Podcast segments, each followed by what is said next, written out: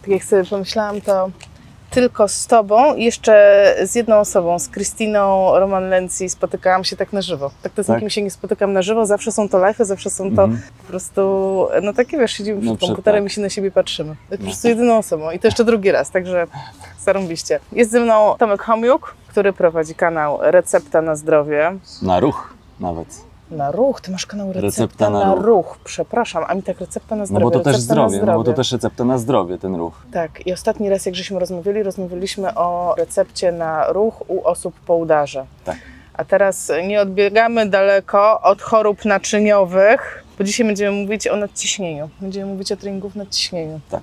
Ja nie ukrywam, że ja będę ciebie prosić, ciebie będę wypytywać, bo ja się na tym nie znam. A najgorsza sytuacja jest taka, że nie znam się na tym. Ja ściągnęłam wytyczne, których nie przeczytałam, bo ja mam to nadciśnienie. I ty wiesz jak to jest, szef bez butów chodzi. I ja tak niechętnie podchodzę do tematu, żeby teraz zainteresować się na przykład swoim zdrowiem. Albo zainteresować się swoimi obciążeniami treningowymi. A tak, zacznę od takiego pytania. Jak uważasz, kto powinien wyznaczać obciążenia treningowe? Kto powinien w ogóle decydować o tym, jak wygląda trening osoby chorej z jakimiś obciążeniami? Fizjoterapeuta czy trener? Znaczy tak, fizjoterapeuta. To mogę powiedzieć od razu, że fizjoterapeuta. Natomiast w takich sytuacjach, gdzie mamy na przykład to nadciśnienie uregulowane, wiemy jak ono, nie jest ono gdzieś tam drugiego, trzeciego stopnia, no to wtedy jako taka profilaktyka wtórna, to nawet trener, bo nie musimy, a to też zależy od tego, kto jak chce ćwiczyć, no to jest tak dużo różnych czynników na to wpływa,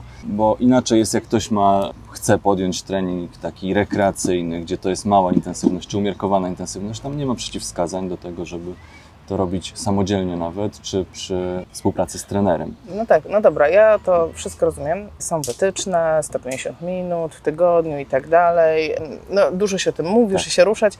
Wiesz, ale mnie nie do końca o to chodzi. Bo jakby sam ruch, jako fakt, że po prostu się ruszajmy jest spoko. Tak. Ale ja byłam w treningu siłowym. I jak pan kardiolog robił mi echo serca, to powiedział, wie pani co? Ma pani przerost przegrodzy w sercu. Ja mówię, wie pan co, ale ja ćwiczę siłowo. On, aha, dobra, no to jak pani ćwiczy siłowo, to jest to okay. W takim razie okej, jest to w normie, tak? Tak, reakcja na wysiłek fizyczny. Tak. Ale mówi, adaptacja serca. Ale mówi, więcej już nie chcemy.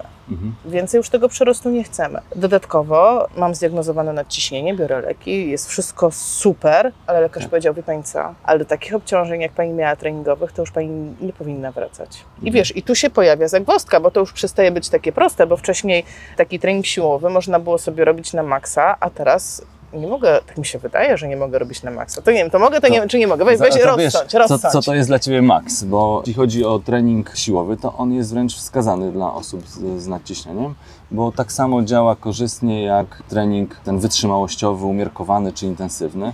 Jest udowodnione, że właśnie taki trening, jeśli jest właśnie według tych wytycznych prowadzony, czyli 5-7 razy w tygodniu, po 30 minut, najlepiej minimum 30 minut, taki wytrzymałościowo umiarkowany, on obniża ciśnienie tętnicze skurczowe o 7 mm subkartęci, a rozkurczowe o 5. I podobnie też działa trening siłowy, oporowy, tak, ma podobne rezultaty. Jeśli się go stosuje 2-3 razy w tygodniu i też on musi być w określony sposób dawkowany, no bo to też jest istotne, ta dawka, ta recepta na ruch, jak ona powinna wyglądać, bo na to co, tak jak masz leki na nadciśnienie, prawda? No to ja znowu z tą receptą wyskoczę. To masz tak, nazwę leku, masz częstość stosowania, dawkę tego leku. Tak jest. No i na to się składa ta recepta i ona ma konkretny cel. Tak samo powinno być z treningiem czy z aktywnością fizyczną, czyli mamy nazwę tego treningu, dobra, czy rodzaj treningu, czyli dobra. Mamy czy wytrzymałościowy, czy siłowy na przykład, moją czy receptę. Jeszcze jakiś inny. Tak. Dawaj, ustalmy moją receptę. Ja chcę siłowy, tak? Ja te aktywności wytrzymałościowe ja sobie gdzieś tam robię wokoło, ale mnie ta siła interesuje, wiesz, bo ta siła budzi takie lęki, no bo jak bierzesz duży ciężar, robisz ten przysiad, czy nie wiem, czy robisz martwy ciąg, wstrzymujesz oddech. Wiesz, ja się nie dziwię, że ludzie mogą mieć lęki, bo ja sam, ja to rozumiem, bo w tym momencie jakby czujesz, że to ciśnienie ci rośnie. No bo tak czujesz jest, bo tak jest, właśnie. Jest normalne. Powinno rosnąć, to jest fizjologia, tak? Tylko jeszcze kwestia o ile wzrośnie, tak? Bo to po prostu trzeba mierzyć. No trzeba to mierzyć po prostu. To mam wbić na siłkę z ciśnieniomierzem? No może nie na siłkę, ale żebyś wiedziała jaka jest reakcja. Tak samo się robi próbę wysiłkową po to, żeby zobaczyć jaka jest reakcja na wysiłek wytrzymałościowy, układu sercowo-naczyniowego, a jeszcze jak jest ergospirometria, to jeszcze patrzymy, jak układ oddechowy się zachowuje, a tutaj jest algorytm postępowania u osób z nadciśnieniem, jeśli chodzi o dobór treningu siłowego, czyli mamy tam taki algorytm, który mówi o tym, że wykonujesz serię ćwiczenia, tam 12-15 powtórzeń, mierzysz ciśnienie i jeśli ciśnienie jest, jakoś nie przekracza norm, jeśli jest prawidłowa reakcja ciśnienia, no to kontynuujesz takie treningi. Jeśli nie, no to znowu zmniejszasz obciążenia, zwiększasz liczbę powtórzeń i to jest następny algorytm. Jeśli to nadal, jeśli jest prawidłowa reakcja, to możesz kontynuować, jeśli nie, no to możesz jeszcze zmniejszyć, na przykład zmienić partie mięśniowe, tak? Ograniczyć tam ćwiczenia dla kończyn górnych i zrobić ćwiczenia do kończyn dolnych. I jeśli to nadal powoduje złą reakcję, no to w ogóle zaprzestajesz treningu siłowego i skupiasz się na wytrzymałości po to, żeby jakby organizm przyzwyczaić troszeczkę w ogóle do wysiłku. Taki jest algorytm według standardów, tak opracowany. Myślisz, że te właściwe wartości ciśnienia to będzie to 140 i 90, to będziemy brali jako tą wartość? No bo ja rozumiem, że wzrośnie. Nie, no to, ale nie, no to mówisz co o bierzemy? Spoczynkowej wartości ciśnienia. Tak. Spoczynkowe wartości ciśnienia to mamy do tych, bo mamy jeszcze tak, nie wiem czy warto o tym wspomnieć, jak wygląda w ogóle te wartości ciśnienia, do jakiej grupy się zalicza. Dawaj. No optymalne to jest wtedy. Nie ma czegoś takiego jak za niskie ciśnienie, przynajmniej w tej chwili. Jest optymalne, mniej niż 120 skurczowe i mniej niż 80 rozkurczowe. To jest optymalne ciśnienie. Prawidłowe ciśnienie to jest między tam 120 a 129 skurczowe i 80 do 84 rozkurczowe. To jest te prawidłowe. A jest jeszcze prawidłowe wysokie, czyli tam masz od 130 do 139 skurczowe i 85 do 89 rozkurczowe. No i to jest jeszcze wszystko w tej normie, tak? A później masz 3 stopnie nadciśnienia. No tak, ale jak ja, załóżmy, że ja wezmę się po prostu na odwagę, tak. Zabiorę ze sobą ten ciśnieniomierz na siłkę, no bo widzę, że nie ma chyba innego wyjścia, zabiją mnie śmiechem, no ale co zrobić? A może właśnie, wiesz, a może... Musisz na siłkę, no możesz poszukać... No ale jak zrobię obciążenie, takie jak ja robiłam, bo to widzisz, ja prowadziłam trening siłowy taki, mogę powiedzieć, na leniucha. Tak. Czyli minimalna ilość powtórzeń, minimalna, 5, mówimy o 5 powtórzeniach. No, ale mocno na masę i siłę. Tak, ale wiesz, tu ciężar musiał być bliski tym maksom, no bo inaczej nie było progresu.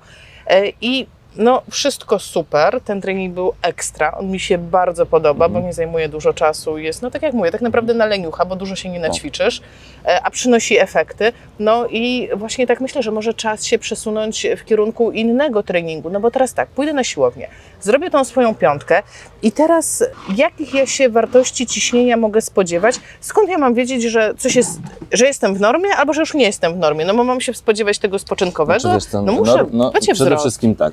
Jeśli masz nieregulowane ciśnienie, nieuregulowane ciśnienie tętnicze, no to trzeba się wstrzymać. Nie, no mam uregulowane. Jak masz uregulowane, no to jest okej, no to możesz włączyć trening siłowy, oporowy.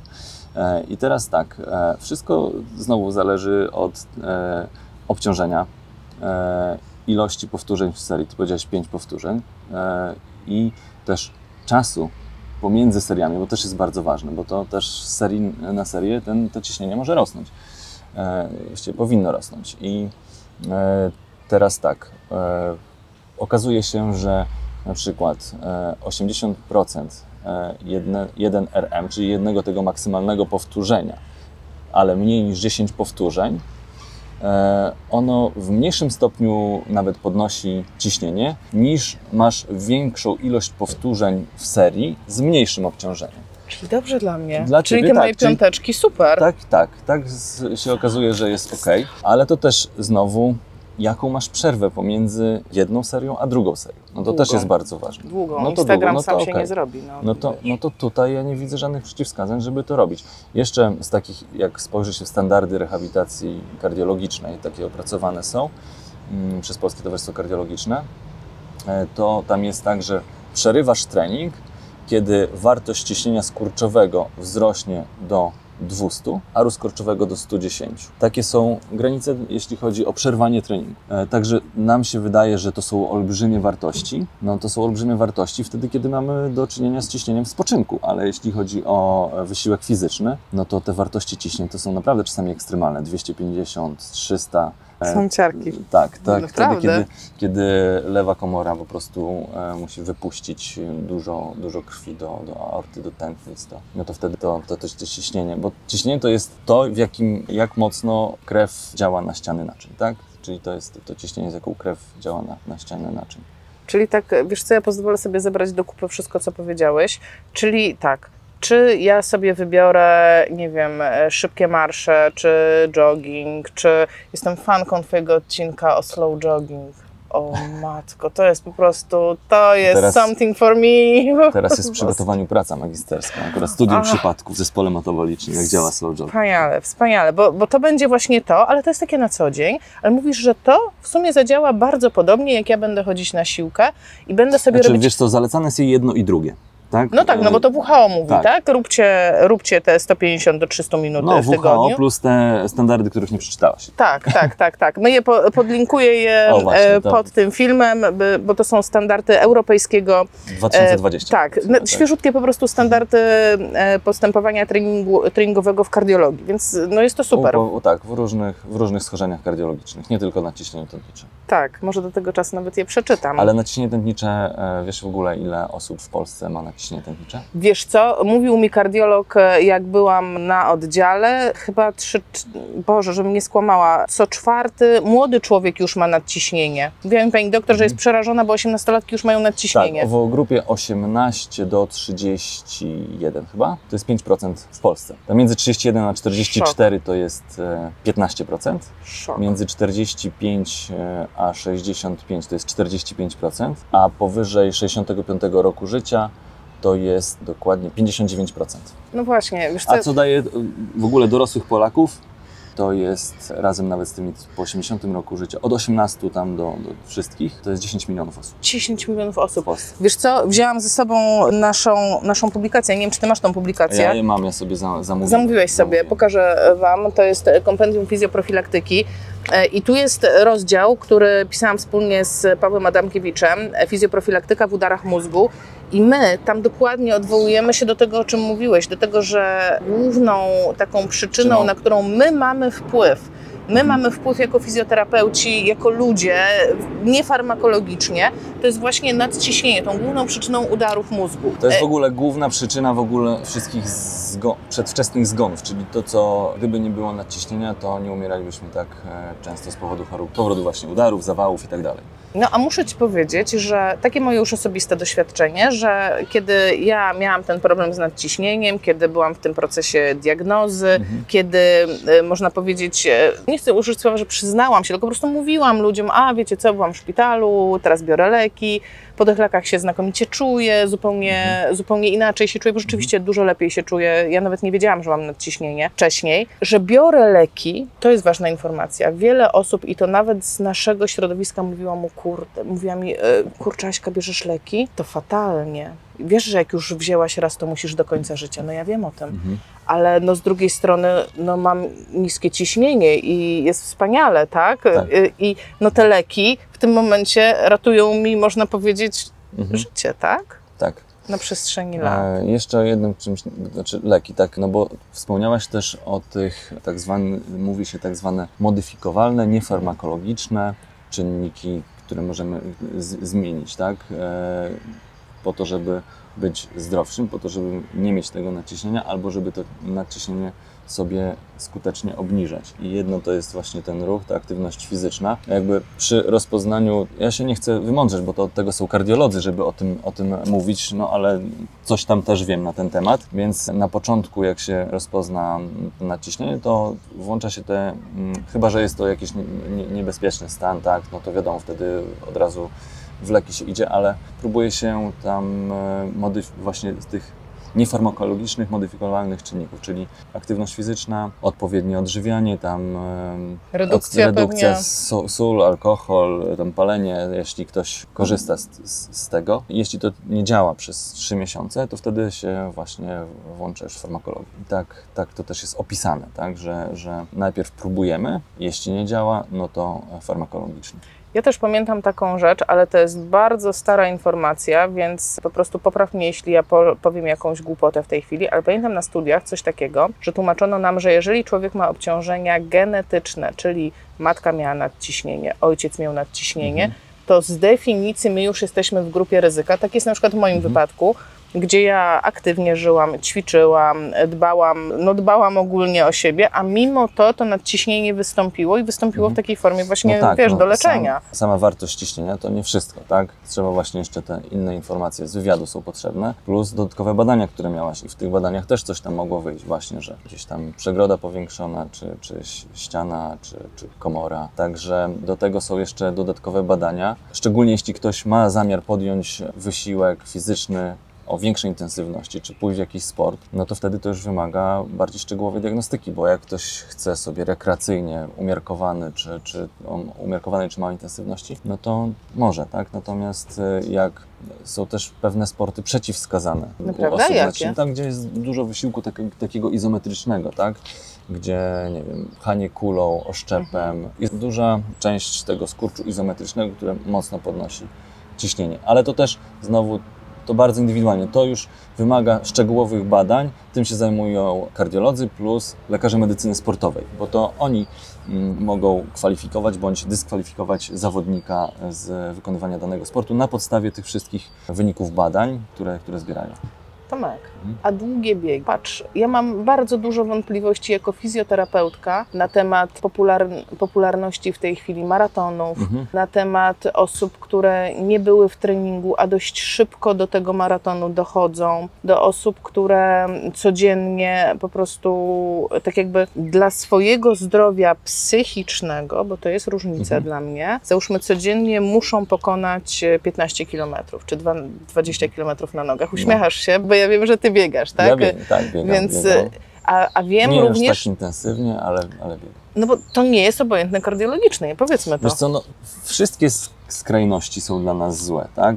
I ograniczenie aktywności jest dla nas złe, nawet bardzo złe, i zbyt szybkie zwiększanie obciążeń treningowych. Jakby jest taka ogólna zasada, to mówię, jeszcze podkreślam, ogólna zasada, która mówi o tym, że obciążenia treningowe możemy zwiększać, no i wiesz, i znowu na obciążenia treningowe wpływa czas pojedynczego treningu, intensywność tego treningu, ile razy w tygodniu, no jest dużo wpływa na tą dawkę ruchu i tą dawkę powinno się zwiększać nie więcej niż 10% tygodniowo, tak? I najpierw to trzeba określić swoją wydolność. Przede wszystkim pierwsza rzecz, to musimy wiedzieć, na jakim poziomie to jest nasza sprawność. No to możemy określić w różny sposób. No właśnie, jak to? Tak, jakbyś miał podpowiedzieć, załóżmy, że teraz oglądają nas, no akurat program jest do fizjoterapeutów kierowany, więc myślę, że fajnie by było, jakby fizjoterapeuta dowiedział się, to jak ja mogę tego mojego pacjenta tak szybko, przesiewowo sprawdzić, tak? Załóżmy, przychodzi, to jest takie, zobacz, to jest takie nasze marzenie fizjoprofilaktyczne, tak, żeby przychodzili do nas ludzie zdrowi, A. na przegląd, B. żeby przychodzili zdrowi i pytali się Pani magister, chciałbym podjąć, nie wiem, zainteresowałem się kalisteniką, tak? Fajnie, podobają mi się te ćwiczenia, czy ja mogę? To skąd ja mam wiedzieć, czy on może? No to po to jest ten wywiad, którego nas uczą na studiach fizjoterapeutycznych, żeby dowiedzieć się, czy może, tak? Bo to nie tylko patrzymy na parametry kardiologiczne, ale też na stan układu stawowego, mięśniowego i tak dalej. Do treningu siłowego, no to wiesz mniej więcej, jak to powinno być, czyli wyliczamy ze wzoru. Wzór jest bardzo łatwo, można sobie wyszukać na jedno maksymalne powtórzenie. To nie znaczy, że trzeba wziąć ten ciężar maksymalny i go tam wycisnąć, żeby zobaczyć, że oto rzeczywiście jest to jedno moje maksymalne obciążenie, tylko ze wzoru podnosi się ciężary trochę lżejsze, żeby wyliczyć, jakie jest to maksymalne. Tak samo... Tak, kilka razy powiedzmy, jak to jest, że kilka razy podnosisz ten ciężar, który możesz, a potem potem to się przelicza. I później nie dochodzisz do tego maksymalnego, ale ze wzoru jest możliwość wyliczenia tego maksymalnego. To jeśli chodzi o trening siłowy. Natomiast jeśli chodzi o trening aerobowy, no to tutaj są różne testy, które możemy wykonać. No najlepszym, szczególnie dla osób polecanym, które chcą pójść w sport, no to jest ta próba wysiłkowa, tak? No bo ona dokładnie pokazuje nam, jak reaguje serce na obciążenie wysiłkiem. No ale no nie każdy pójdzie, żeby robić sobie tą próbę wysiłkową, no ale jeżeli ktoś ma obciążenie, czy wiek jakiś zaawansowany, no to od tego powinien zacząć, tak, że pójść do kardiologa, czy lekarza medycyny sportowej, żeby zrobił taką próbę. Co jeszcze? Osoby nawet, to też jest podkreślone w standardach, że osoby, które na przykład mają siedzący tryb życia, które nie były aktywne i tam powiedzmy w wieku 50 lat sobie postanawiają, no to teraz się za siebie wezmę, to też powinny mieć już taką diagnostykę bardziej zaawansowaną. No bo 50 lat to prawie połowa już ma nadciśnienia, tak statystycznie, tak? Więc tak, no, albo... no 60 powiedzmy, tak? To... No to zaczeka, to jest sytuacja. Żyjesz sobie w domu, nie? Żyjesz sobie tak. No, nie każdy mierzy to ciśnienie, szczerze mówiąc, nie każdy mierzy to ciśnienie, a nawet jak już mierzy, to nie mierzy we właściwy sposób. Albo używa taniego sprzętu niecertyfikowanego, to też jest bardzo ważne i uważam, że to... Czy uważasz, że powinniśmy mieć dobre na takie ciśnienia, jakiś lepszy? Po czym poznać dobry, a niedobry? No pewnie są jakieś certyfikaty, które dopuszczają. Ja nie chcę tutaj firmami rzucać, ale no, są lepsze i gorsze. No, jak kupimy ciśnieniomierz za 15 zł, no to spodziewam się, że no, nie będzie jakiś tam jakościowo super. To są elektroniczne. No wiadomo, że te z nadgarstka to już zupełnie są mało miarodajne. Tak, no. A jak mierzymy nawet stetoskopem i zakładamy mankiet, no to też trzeba odpowiednio go założyć. Też on musi być odpowiedniej wielkości, szerokości, dostosowany do rozmiarów tego ramienia, tak? I też nie każdy wie, że trzeba najpierw odpocząć, usiąść, żeby to sobie zmierzyć w prawidłowy sposób. No najlepiej, jeśli jest już nadciśnienie, no to zaleca się, żeby to robić jednak w kabinecie, żeby to lekarz czy pielęgniarka robił. Wiesz co, spotkałam się ostatnio na jednym ze szkoleń z dziewczynami, które mówią, że wdrożyły u siebie w pracy taki system, że po prostu niezależnie od tego, czy ten pacjent jest pierwszy raz, drugi raz, 10 raz, one po prostu przesiewowo przed ćwiczeniami mierzą mu ciśnienie. Tak. I mówią, że na początku był okropny bunt, no bo pacjenci się buntowali, o po co, to mnie nie potrzeba, mnie nic nie jest, ale potem zaczęły się właśnie takie kwiatki typu wychwytywanie pacjentów z nadciśnieniem i odsyłanie ich do lekarza, więc summa summarum miało to naprawdę wartość, bo zaczęły w trakcie terapii wychwytywać ludzi z problemem. Może to jest jakiś sposób, może w standardzie takiego badania fizjoterapeutycznego, może powinniśmy mierzyć ciśnienie. No ja mierzę pacjentom ciśnienie, ale ja też mam takich pacjentów, ale którzy... Ty jesteś kardiologiem. Tak, kardiologii również. Zresztą miałem też takie, czasami prowadzimy programy takie profilaktyczne dla różnych firm i zdarza się, że gdzieś tam organizujemy właśnie takie badania przesiewowe w firmach. No i zdarzało się, że ktoś w pracy, nie wiem, w fabryce, no przy tym przesiewowym badaniu wychodziło mu, że ma skurczowe 220, przyjeżdżała karetka i zabierała z pracy bezpośrednio. Więc no, wygląda na to, że to wcale nie jest takie rzadkie, że ktoś sobie chodzi, pracuje, trenuje, a ma to nadciśnienie. Tak. No dobra, to myślę, że możemy tak zasugerować naszym widzom, wiecie co, ciśnieniomierz w gabinecie, mierzenie ciśnienia, to jest całkiem fajny pomysł już dla pacjentów. Już po 18,5% osób ma je, więc, ale na pewno, znaczy duża grupa nie wie o tym, tak. Jedno to, że nie wiemy, że mamy to nadciśnienie. Druga sprawa, że leczenie tego nadciśnienia to też nie jest takie, jakbyśmy chcieli, żeby było. Naprawdę? Co masz na myśli? No, że ludzie niekoniecznie się leczą dobrze. Aha, myślałam... Przyjmują leki odpowiednio, właśnie dbają o te modyfikowane, niefarmakologiczne czynniki, no to jest też duży problem. Bo tak się zapomina. Że tak przywykliśmy, że no nadciśnienie, kurczę, tyle osób ma to nadciśnienie, to co to jest, nie? To jest choroba dyrektorska, tak kiedyś słyszałam, że dobre nadciśnienie to nawet wypada mieć. No stres to też wpływa na to ciśnienie. Tak, czyli wracając do tematu, jako fizjoterapeutka nie powinnam się bać zalecania pacjentom treningu siłowego, tym pacjentom ze zdiagnozowanym nadciśnieniem, ale ustabilizowanym, Dokładnie. Którzy panują nad tym. Nie powinnam się bać zalecania normalnej dawki ruchu zgodnej z wytycznymi WHO. Spokojnie to wszystko mogę zalecać. No właśnie powinno się zalecać, bo to nie jest tak, że mogę zalecać. To właściwie są zalecenia typu klasa 1A, czyli najwyższa klasa. To tak jakbyś nie dostała, jakbyś przyszła do kardiologa, okazało się, że masz nadciśnienie, a on ci nie dał leku. To tak samo jest z tą aktywnością fizyczną. Niewdrożenie jest błędem tak naprawdę, no bo to jest najwyższej klasy zalecenia. Czyli przymus, po prostu przymus, nie ma opcji, że przychodzi... Pacjenci nie biorą leków, tak samo mogą nie ćwiczyć. No wiemy doskonale, że duża grupa naszych pacjentów gdzieś nie ma motywacji do tego, żeby wziąć się za siebie i ćwiczyć.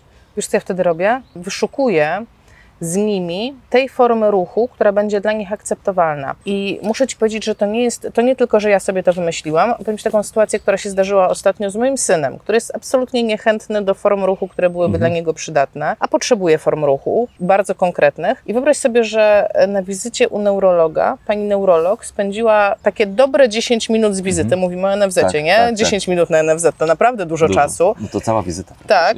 I siedziała i kminiła z nim, co ty, chłopaku, mógłbyś robić. Ja się wyłączyłam, a oni myśleli, i ona, słuchaj, a może ty byś chodził na basen? No nie przepadam. A może ty byś robił to? No nie przepadam.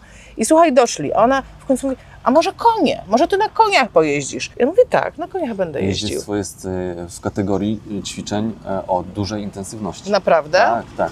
No to chodzi. Rzeczywiście, ale co chcę pokazać? Że te rozmowy, które czasami wydają się bezwartościowe i wydają się stratą czasu, bo zauważ, że to jest problem w naszym zawodzie, że nam się wydaje, że jak ja, rozumiesz, nie dotykam tego pacjenta, jak ja tutaj nie mobilizuję mu tkaneczek, to znaczy, że ja nie pracuję. A tymczasem takie 10 minut poświęcone z rozmowy, które znajdzie klucz do tego pacjenta i pozwoli mu podjąć cokolwiek. Niech to będzie praca w ogródku.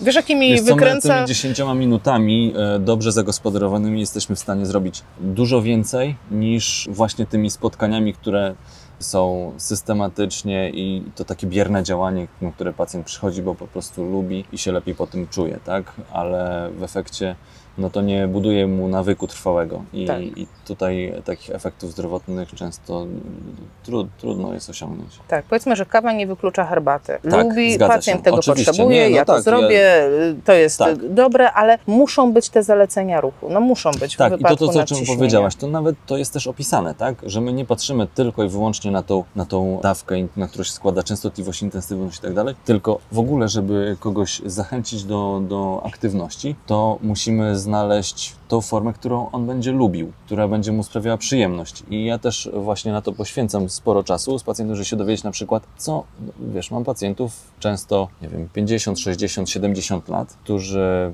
z ćwiczeniami nie za bardzo, ale zdarza mi się spytać, co lubili, jak byli nawet w szkole. Co lubili robić, jak byli w szkole. Okazuje się, że na przykład, to akurat pacjent kardiologiczny podam co z nim robiłem. Okazywało się, że bardzo wysoki, tam po kardiochirurgicznej operacji, z różnymi obciążeniami, że on grał w podstawówce, czy tam w liceum, w koszykówkę. Poza tym miał endoprotezoplastykę jednego biodra, drugiego biodra i to akurat zacząłem właśnie od tego momentu, kiedy miał obciążenie kardiologiczne i ta endoprotezoplastyka, więc się do mnie zgłosił, żeby jedno i drugie trzeba jednak uwzględnić w tym programie treningowym. I to, że się dowiedziałem, że koszykówka, w pewnym momencie ta piłka się pojawiła. Akurat nie do koszykówki, ale była piłka, gdzie, na jakimś tam bosu, nie mówię na początku, tak, ale później na bosu, jakieś rzucanie piłką, skozłowaniem, gdzieś tam odbijaniem.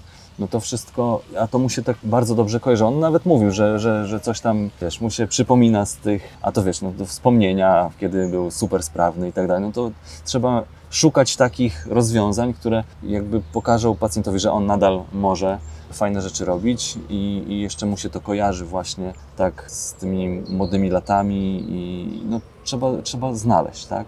To jest bardzo ważne, bo o ile nie najważniejsze, bo to, że my będziemy sobie takie tworzyć zalecenia, recepty, to fajnie, ale tak żeby tylko dać kwitek i pacjent poszedł, to on to nie spojrzy nawet na to, tak?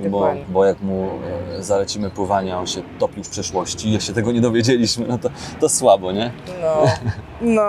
A z takich rzeczy jakbyś miał podpowiedzieć też, co jeszcze można zalecać pacjentom? Bo porozmawialiśmy o tych takich, nazwijmy to, klasycznych formach ruchów, tak? Czyli mówimy o sporcie, mówimy o różnym rodzaju wysiłku fizycznego, a jakieś jeszcze alternatywy? Czy są jeszcze jakieś oddziaływania, które mogą obniżać ciśnienie, tak? Już mówię o tej, to już nawet nie jest fizjoprofilaktyka, tylko to są liczne badania, że na przykład medytacja, tak? Czyli praca z oddechem, to też wpływa.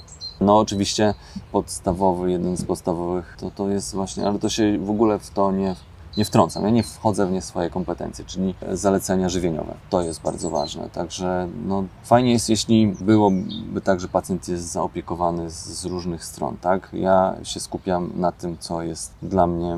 cielesne, ruchowe. Tak, ruchowe, tak. Powiedz o tym oddechu. Ja spotkałam się z takimi zaleceniami, że wystarczy, obniżyć częstotliwość oddechu, tak? No bo jak obniżasz częstotliwość, obniżasz też częstość rytmu serca, ale to oddech, jeśli chodzi o sam trening, no to wiemy doskonale, że zatrzymanie oddechu i jeszcze przy skurczu izometrycznym, no to wtedy wywołuje wzrost ciśnienia tak. duży.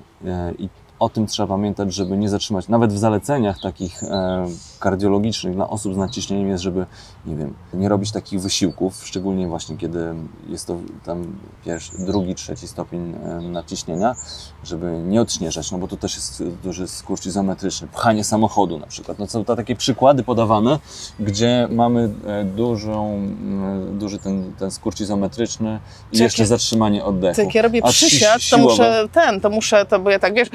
Tak, tak. To muszę jednak... No to praca z oddechem jest bardzo ważna. To na to trzeba na pewno zwrócić uwagę, jako fizjoterapeuci powinniśmy na to zwracać uwagę, żeby nie zatrzymywali oddechu.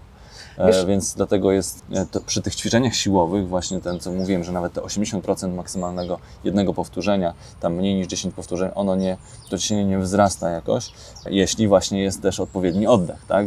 Bo jeśli by to robić na wstrzymanym oddechu, to by wzrastało. No właśnie, tak.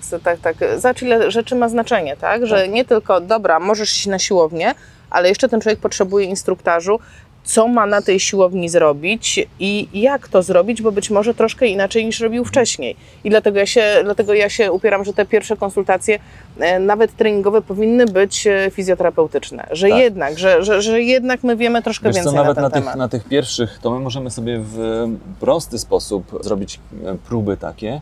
Nawet ja w szpitalu robię pacjentom takie próby wysiłkowe, można je nazwać, ale to są proste próby, tak? Bo często to są pacjenci gdzieś tam, mogą mieć nawet zaburzenia równowagi, po 80 roku życia, no to nawet nie robię im 6-minutowego testu marszowego, ja tylko robię 2-minutowy step test, gdzie przed testem jest też pomiar ciśnienia tętna, przez 2 minuty sobie spacerują, nawet mogą zrobić sobie przerwę w tym spacerowaniu, no i po wykonanych 2 minutach tego marszu kolejny pomiar ciśnienia tętna, żeby zobaczyć, jaka jest ich wydolność. No bo ja też nie lubię pracować z pacjentem w ten sposób, że no to sobie coś porobimy, nie? Tylko lubię mieć punkt odniesienia, jaka jest stan wyjściowy, jaki jest, czyli oceniam tą wydolność.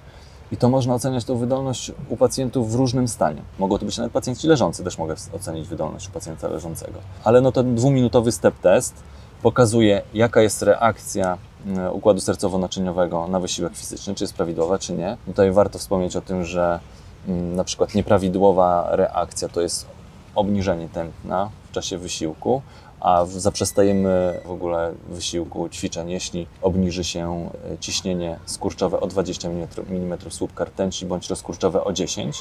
Wtedy zaprzestajemy, bo to nie jest reakcja fizjologiczna i coś jest pewnie nie tak, więc do dalszej diagnostyki. No i też nie powinno się doprowadzać do tego, żeby tam wzrastało 40, szczególnie tych pacjentów kardiologicznych, 40 mm słupka rtęci przy skurczowym i 20 przy rozkurczowym, tak, żeby nie przekraczało to. A już mówię, ten taki punkt odcięcia to jest 200 skurczowe i 110 rozkurczowe przy treningu, wtedy zaprzestajemy. Uśmiecham się, bo naprawdę pójdę na siłownię z ciśnieniomierzem, po prostu zobaczę jakie będą reakcje.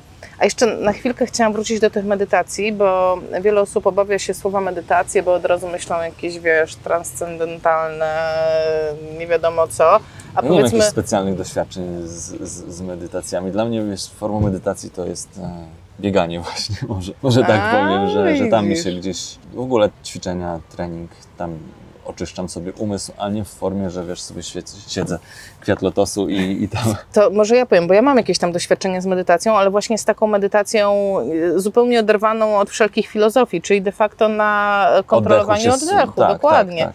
I to rzeczywiście ma to taką wartość. Nie wiem, czy trening Jacobsona nie jest jakąś formą medytacji. Tak bym powiedziała, tak szczerze mówiąc. Tak. No bo to on rzeczywiście też, on jest stosowany u pacjentów kardiologicznych nawet. Tak. No i ja się nie dziwię. Ja na studiach na Brudnie w szpitalu miałem zajęcia.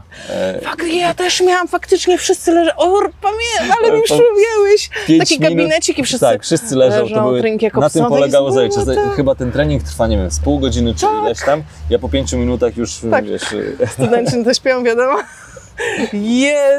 Przypomniałeś mi to totalnie. Ale to rzeczywiście tak działa, tak? Czyli nauka świadomości własnego ciała, właśnie odczuwanie tego ciała, praca z oddechem.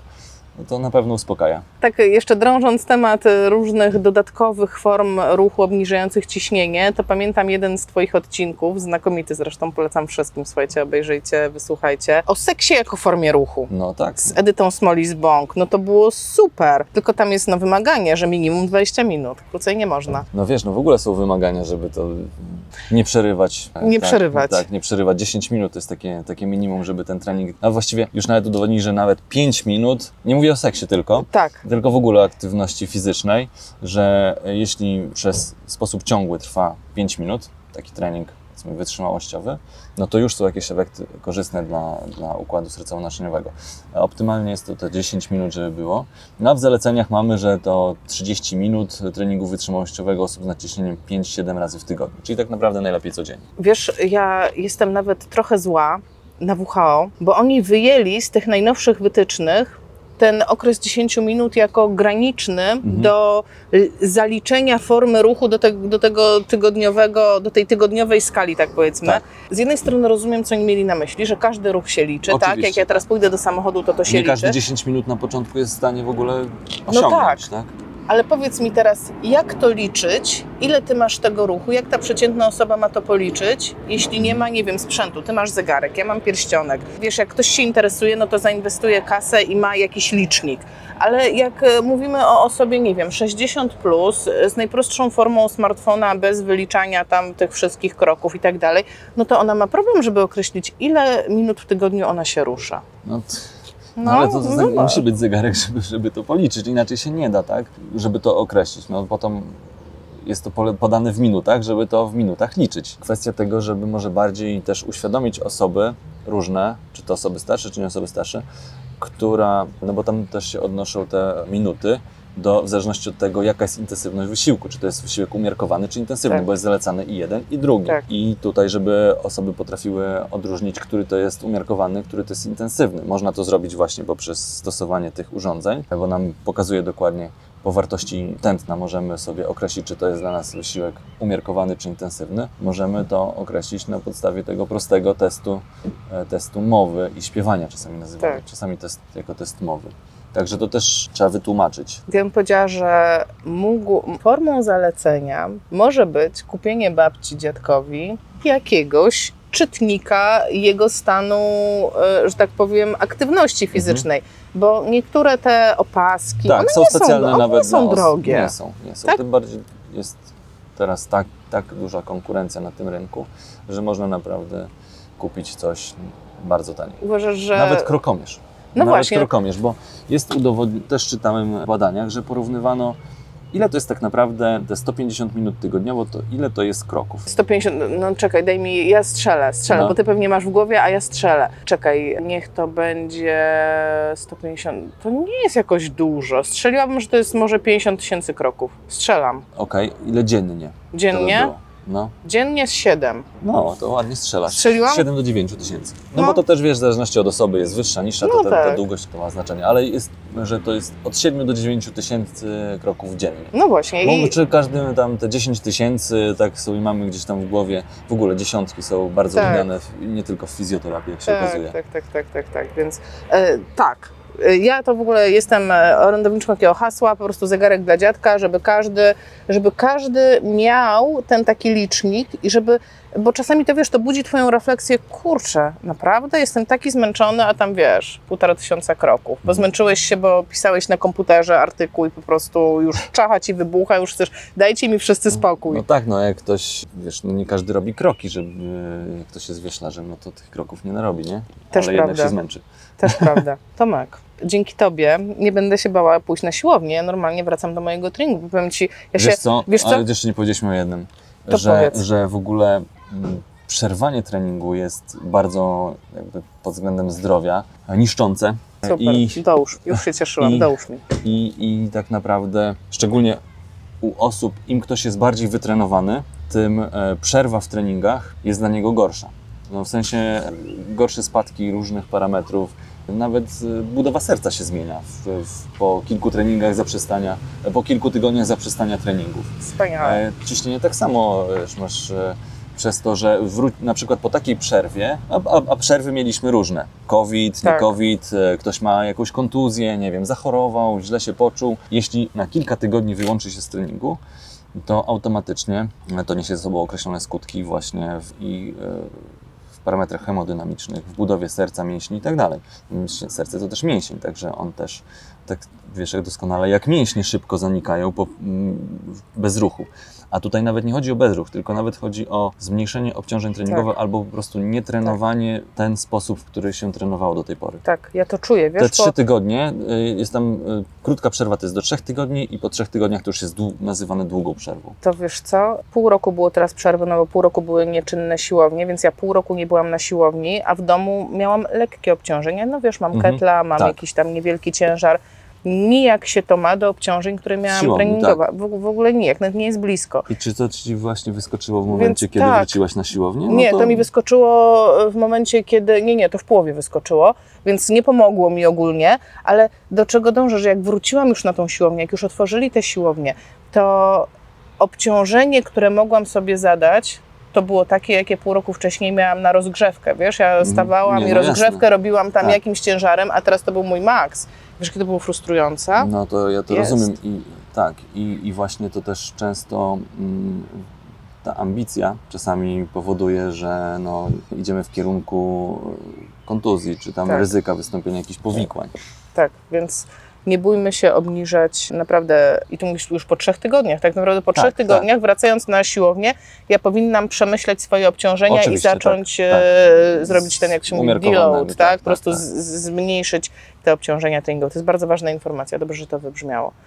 Super, ale czyli tak, nie boję się dążyć do swoich poprzednich obciążeń, jest to bezpieczne, te 80%. Tak. Ja maksów już nie robię, bo jestem zbyt leniwa, raz mi ale takie obciążenia, które lubię, będą dla mnie bezpieczne i będą bezpieczne dla pacjentów z nadciśnieniem, co więcej, będą dla nich korzystne. Warto przed pójściem na siłownię zrobić próby i wiedzieć, jak nasze ciśnienie reaguje na, tak. Na te obciążenie. Warto codziennie pół godziny jakiegoś ruchu sobie dać, jakiegoś. Ja teraz na przykład w wakacje lubię pływać, nie wiem, w zimie tak nie lubię pływać, a w wakacje lubię pływać, więc teraz na przykład sporo pływam. Może dlatego, że wiesz, jakaś opcje się pojawiają, jezioro, nie jezioro. Zimą lubię spacery, no po prostu. Ale to też chciałam powiedzieć, że to jest normalne, że mamy różne preferencje, że to się będzie zmieniać. Nie boimy się tego, zostawiamy Wam pod spodem wytyczne europejskie, polskie też zostawimy, polskie są starsze, nie? Ale nie, one są z 2017 roku, więc to są standardy rehabilitacji kardiologicznej, także też w różnych grupach i tu już wchodzimy w ten pacjentów, którzy są w szpitalu i po wypisie ze szpitala, więc też myślę, że to warto, tak? Tak, to zostawimy Wam, żebyście mogli sobie pobrać, jakby się trafili tacy pacjenci. No i takie take home message, jak myślisz, jakbyś miał jednym zdaniem, jedną rzecz, jaką ktoś mógłby wyciągnąć z tej naszej rozmowy? Bo ja mam już w głowie, a ciekaw jestem, czy masz... Ja to wiesz co, żebyśmy nie zapominali o właśnie dawaniu zaleceń, czyli tworzeniu tych recepty na ruch, takiego ruchu, które te osoby lubią. Ci nasi pacjenci, którzy będą to lubili. I wiesz co, dodam od siebie, niech to będzie na kartce, niech to nie będzie tylko rzucone, no i powinien się pan ruszać, proszę się więcej ruszać. To jest ruszać. Najgorsze, co możemy powiedzieć, to na tak kartce. Jakby ci dietetyk powiedział... Tak, proszę mnie jeść. Tak, proszę. Pani Tekarska, pani mnie je. Tak. Okej. No. Poproszę jednego hamburgera i 2. Tak. No, ale czyli tak, na kartce i taka prawdziwa recepta to jest coś, co po prostu mnie się marzy i zresztą ja tak robię, ja w dokumentacji zapisuję, mój program wysyła pacjentom zalecenia albo drukuje im te zalecenia, ile razy w tygodniu, ile minut, ile powtórzeń, ja im to rozpisuję i potem ich pytam z tego, ile zrobili, bo zazwyczaj nie zrobią tyle, ile jest zalecone, ale tak, jak zapytasz, to jest, wiesz... Ja czasami nawet zadzwonię, się spytam specjalnie. Naprawdę? No. Jezu, kurde, jak mam jesteś. Takich, wiem, że pewnie nie do końca to tak jeszcze ich przypilnuję. Grubo, grubo, Iwo, to było straszne, więc jak zadzwonię do Was fizjoterapeuta, to... Tomek, bardzo dziękuję. Zostawiamy Wam informacje, zapraszamy Was też na kanał Tomka, koniecznie zajrzyjcie, polecam odcinek o seksie, super, ja też polecam. Naprawdę bardzo dziękuję. Dziękuję Ci bardzo. I do zobaczenia, cześć. Cześć.